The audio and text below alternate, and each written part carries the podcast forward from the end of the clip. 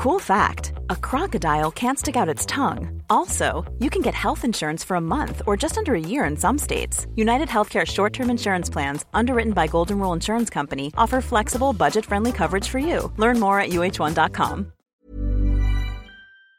Les attaques se multiplient ces derniers jours sur le sol de la Russie, y compris à Moscou, une situation qui embarrasse de plus en plus les alliés de l'Ukraine, surtout les États-Unis. Mais alors, pourquoi l'Ukraine adopte une telle stratégie offensive sur le sol russe et pourquoi est-elle aussi risquée? C'est ce que l'on va voir aujourd'hui. Salut, c'est Hugo, j'espère que vous allez bien. On est parti ensemble pour une nouvelle plongée dans l'actualité en une dizaine de minutes. Alors, pour la deuxième fois en tout juste un mois, la capitale russe, Moscou, a été la cible de drones ce mardi. Des drones qui ont euh, causé des dégâts mineurs sur plusieurs bâtiments et fait deux blessés légers, selon euh, le maire de Moscou, Sergei Sobyanin. De son côté, le ministère de la Défense russe a indiqué que huit drones avaient attaqué euh, Moscou et qu'ils avaient tous été neutralisés. Dans la foulée, eh bien, les autorités russes ont accusé l'Ukraine, je cite, d'attaque terroriste. Le président russe, Vladimir Poutine, accuse quant à lui l'Ukraine de vouloir terrifier les Russes. Par ailleurs, au-delà de cette attaque de drone mardi, un autre bombardement sur un centre pour déplacer dans la région russe de Belgorod, près de l'Ukraine, a fait un mort et deux blessés graves ce mardi, selon le gouverneur de la région. Et dans les deux cas, l'Ukraine est accusée, mais elle nie toute implication. Vous l'imaginez, hein, ces attaques à Moscou et en Russie d'ailleurs de manière plus générale, elles sont certes plutôt rares, mais elles se multiplient tout de même ces dernières semaines. Mais alors pourquoi est-ce que l'Ukraine ferait ça alors qu'elle tente de repousser les Russes sur son propre territoire? Eh bien, ces attaques multiples en Russie, en fait, elles viseraient à obliger la Russie à mobiliser des troupes et des ressources pour défendre le territoire russe, alors que ces mêmes ressources, qu'elles soient financières ou techniques, seraient euh, davantage utiles sur le front en Ukraine, où se poursuit évidemment la guerre euh, en ce moment. Alors maintenant, sur les auteurs précis de ces attaques, dur de dire euh, aujourd'hui, Bryn Taneil, qui est experte en analyse technique et interrogée par Le Monde dans un article que je vous mets en description, estime, je cite, que l'hypothèse la plus plausible, c'est que les services ukrainiens aient fourni des drones à des mouvements russes autonomes et leur ont donné donc les moyens de mener une telle opération. Maintenant, le degré d'implication exact de l'Ukraine aujourd'hui reste difficile à déterminer. En fait, on est dans une période où l'Ukraine est en train de préparer une contre-offensive sur son territoire pour tenter de repousser les Russes. Ça fait plusieurs semaines maintenant euh, qu'on en parle. Et donc, ces attaques en Russie pourraient être une façon eh bien, de perturber d'une certaine façon la Russie et de disperser d'une certaine façon euh, la mobilisation euh, des Russes. Bon, ça c'est donc un élément de réponse, mais en réalité, il y en a d'autres. Ces attaques qui visent Moscou ont aussi une grande portée symbolique. En fait, c'est une façon pour l'Ukraine de répondre aux bombardements qui visent sa propre capitale, Kiev, depuis plusieurs jours. Une façon donc de dire, vous visez bien notre capitale, et eh bien nous aussi on peut la viser. Regardez, vous aussi votre capitale est concernée par cette guerre. Après, cela dit, là-dessus, pour nuancer, l'ampleur des attaques n'est pas la même dans la capitale ukrainienne et dans la capitale russe. En Russie, globalement, les attaques ont fait très peu de dégâts, alors que dans la capitale Kiev, les dégâts ont quand même été beaucoup plus importants et surtout la fréquence des frappes est quand même beaucoup plus importante. Mais le problème, et je vous le disais en intro de cette actualité, c'est que euh, ces attaques ciblées en Russie, elles ne plaisent pas vraiment aux alliés de l'Ukraine et elles ne plaisent pas euh, surtout aux États-Unis. En effet, cette nuit, les États-Unis ont affirmé par la voix euh, d'un porte-parole ne pas soutenir les attaques à l'intérieur de la Russie,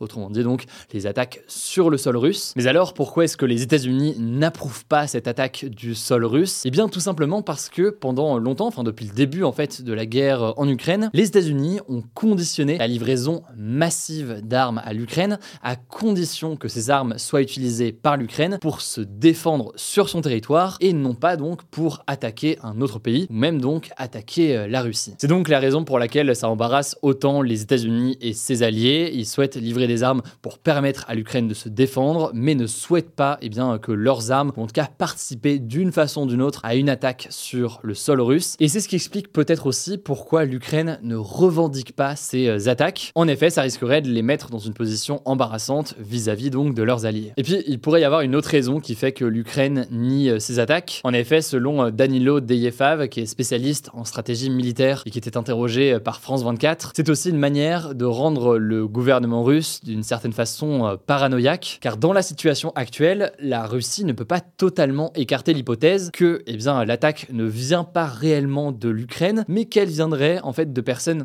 au sein de la Russie, peut-être aidées par l'Ukraine, mais de personnes au sein de la Russie qui tenteraient donc de s'en prendre au président russe ou alors au gouvernement russe plus largement. On verra donc hein, si jamais la multiplication euh, de ces attaques en Russie va changer euh, l'équilibre des relations entre euh, l'Ukraine et ses alliés. En tout cas, je me en savoir plus concernant l'utilisation des drones dans cette guerre en Ukraine. Vous le savez peut-être, mais j'avais été en Ukraine il y a quelques mois. on avait notamment fait un reportage sur cette question de l'utilisation des drones, notamment côté ukrainien forcément, parce qu'on était en Ukraine. On a pu voir la façon dont ils les utilisaient. Là-dessus, je vous mets le lien du reportage directement en description. Alors, on passe à un deuxième sujet en France. Oui, oui, je vous propose deux sujets aujourd'hui avant les en bref. Je suis extrêmement généreux. Je me sens de vous donner euh, plein d'actu. On va parler ici donc de la réforme des retraites. Ça faisait longtemps qu'on n'en avait euh, pas parlé, depuis donc euh, l'adoption de cette réforme qui avait décalé l'âge légal de départ à la retraite de 62 à 64 ans il y a quelques semaines. Et eh bien, ce mercredi, à l'Assemblée nationale, nouveau rebondissement dans cette histoire. En effet, une proposition de loi qui vise à revenir à la retraite à 62 ans était examinée en commission à l'Assemblée. Je vais donc vous expliquer tout ça parce que vous allez le voir, c'est quand même quelque chose d'assez essentiel. Alors, cette proposition de loi, elle vient en fait d'un groupe de députés, le groupe LIOT à l'Assemblée nationale. Et donc, comme je le disais, cette proposition de loi, elle vise à revenir sur une des mesures phares de la réforme des retraites, à savoir donc le recul de l'âge de départ à la retraite de 62 à 64 ans. Cette proposition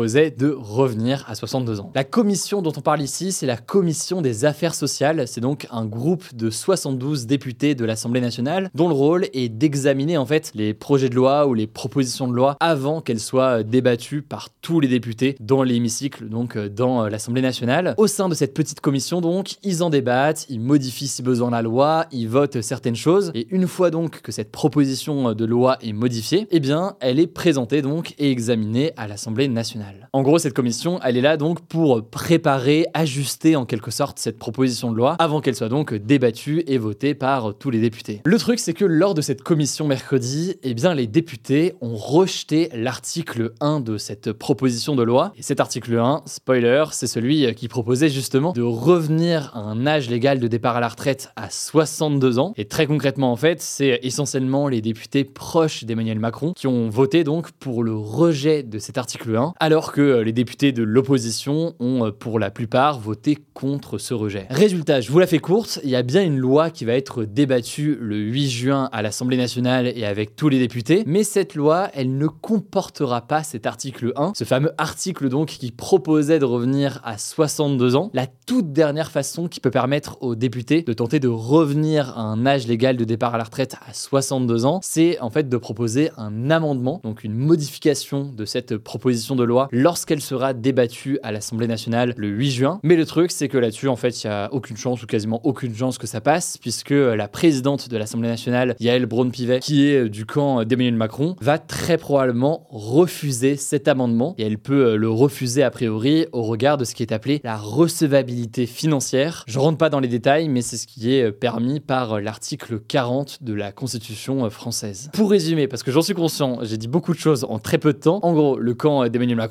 fait en sorte d'éviter le retour d'un débat à l'Assemblée nationale concernant la réforme des retraites et plus précisément concernant donc la question euh, de l'âge légal de départ à la retraite. Suite à tout cela, eh bien, les députés de la NUPES, donc de l'Alliance de députés à gauche, ont quitté la séance de la commission euh, tout à l'heure, dénonçant un déni de démocratie. De leur côté, les députés proches d'Emmanuel Macron eh bien, estiment qu'ils respectent au contraire euh, la Constitution. Bref, je vous mets des articles en description, je me voulais en savoir plus. Pas le sujet le plus facile à résumer comme ça en quelques minutes. On en reparlera le 8 juin. Je laisse la parole à Blanche pour les actualités en bref et je reviens juste après. Merci Hugo et salut tout le monde. On commence avec une première actu en France. L'inflation, donc la hausse générale des prix, a baissé à 5,1% sur un an en mai, selon une estimation publiée ce mercredi par l'INSEE. Elle avait atteint jusqu'à plus 6% en début d'année. Alors concrètement, cette chute à 5,1%, elle se caractérise par un ralentissement de la hausse des prix qui a notamment touché la France depuis le début de la guerre en Ukraine. Mais ça ne veut pas dire que les prix ont baissé, juste qu'ils ont augmenté moins fortement que le mois dernier. On a vu notamment un ralentissement des prix de l'alimentaire qui est passé d'une hausse de 15% à une hausse de 14,1% entre avril et mai. Mais cette baisse de l'inflation, elle est surtout due à une baisse des prix de l'énergie qui est passée d'une hausse de 6,8% à une hausse de 2% en mai. Deuxième actu, la France compte 12 millions de fumeurs quotidiens selon une étude de Santé publique France publiée ce mercredi à l'occasion de la journée mondiale sans tabac. Selon l'étude, plus de 3 personnes de 18 à 75 ans sur 10 déclarent fumer en France métropolitaine en 2022 et parmi elles, un quart fume quotidiennement avec en moyenne plus de 12 cigarettes par jour. Et pour lutter contre ce tabagisme, le ministre de la Santé François Braun a annoncé ce dimanche vouloir permettre aux pharmaciens la possibilité de prescrire la cigarette électronique. En gros, ça permettra aux fumeurs de limiter progressivement leur consommation de nicotine, un produit chimique et addictif que l'on trouve dans les cigarettes classiques. Troisième actu, l'association de défense des consommateurs UFC Que Choisir a porté plainte ce mercredi contre 8 sites internet, dont Asos et Amazon, pour pratiques commerciales trompeuses. En fait, selon son enquête, plusieurs sites de vente en ligne mettent en avant des promotions qui n'en sont en réalité pas. Selon elle, sur 6596 annonces de prix en baisse, seuls 3,4% sont de véritables promotions conformes aux réglementations européennes qui encadrent la vente en ligne. L'association a aussi décidé de saisir la Commission européenne, l'un des organes de l'Union européenne, pour, je cite, alerter sur les dérives professionnelles.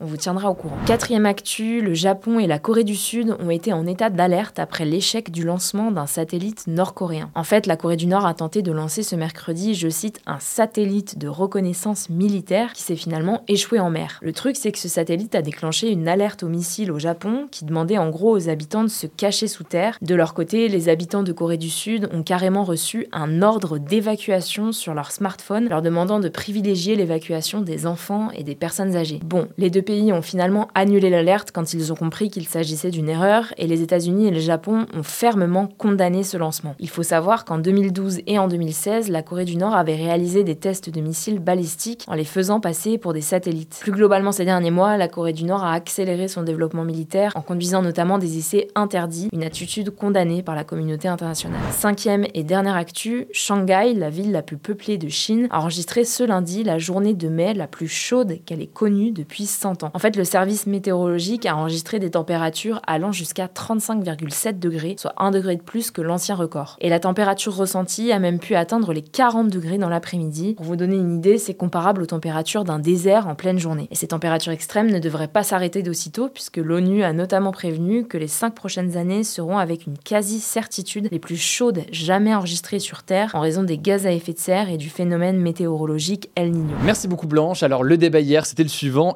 Interdiction de Twitter sur le sol européen vous semblerait-elle justifiée? C'est plus de 60 000 à avoir participé et c'est un très bel équilibre entre le oui et le non. Euh, parfois, je me demande si vous ne faites pas exprès d'avoir un tel équilibre sur euh, les résultats et sur euh, vos votes. En tout cas, voilà donc pour les résultats aujourd'hui. Pas de débat aujourd'hui, ce sera tout du coup pour cette nouvelle plongée dans l'actualité en une dizaine de minutes. Je rappelle que le format est aussi disponible en version podcast. Ça se passe sur Spotify, Apple Podcasts, Deezer ou autre. N'hésitez pas, mais c'est pas encore le cas. Prenez soin de vous, prenez soin de nos proches et puis on se dit du coup à très vite. Even when we're on a budget, we still deserve nice things. Quince is a place to scoop up stunning high-end goods for 50 to 80% less than similar brands. They have buttery soft cashmere sweaters starting at $50, luxurious Italian leather bags, and so much more. Plus, Quince only works with factories that use safe, ethical, and responsible manufacturing. Get the high-end goods you'll love without the high price tag with Quince. Go to quince.com/style for free shipping and 365-day returns.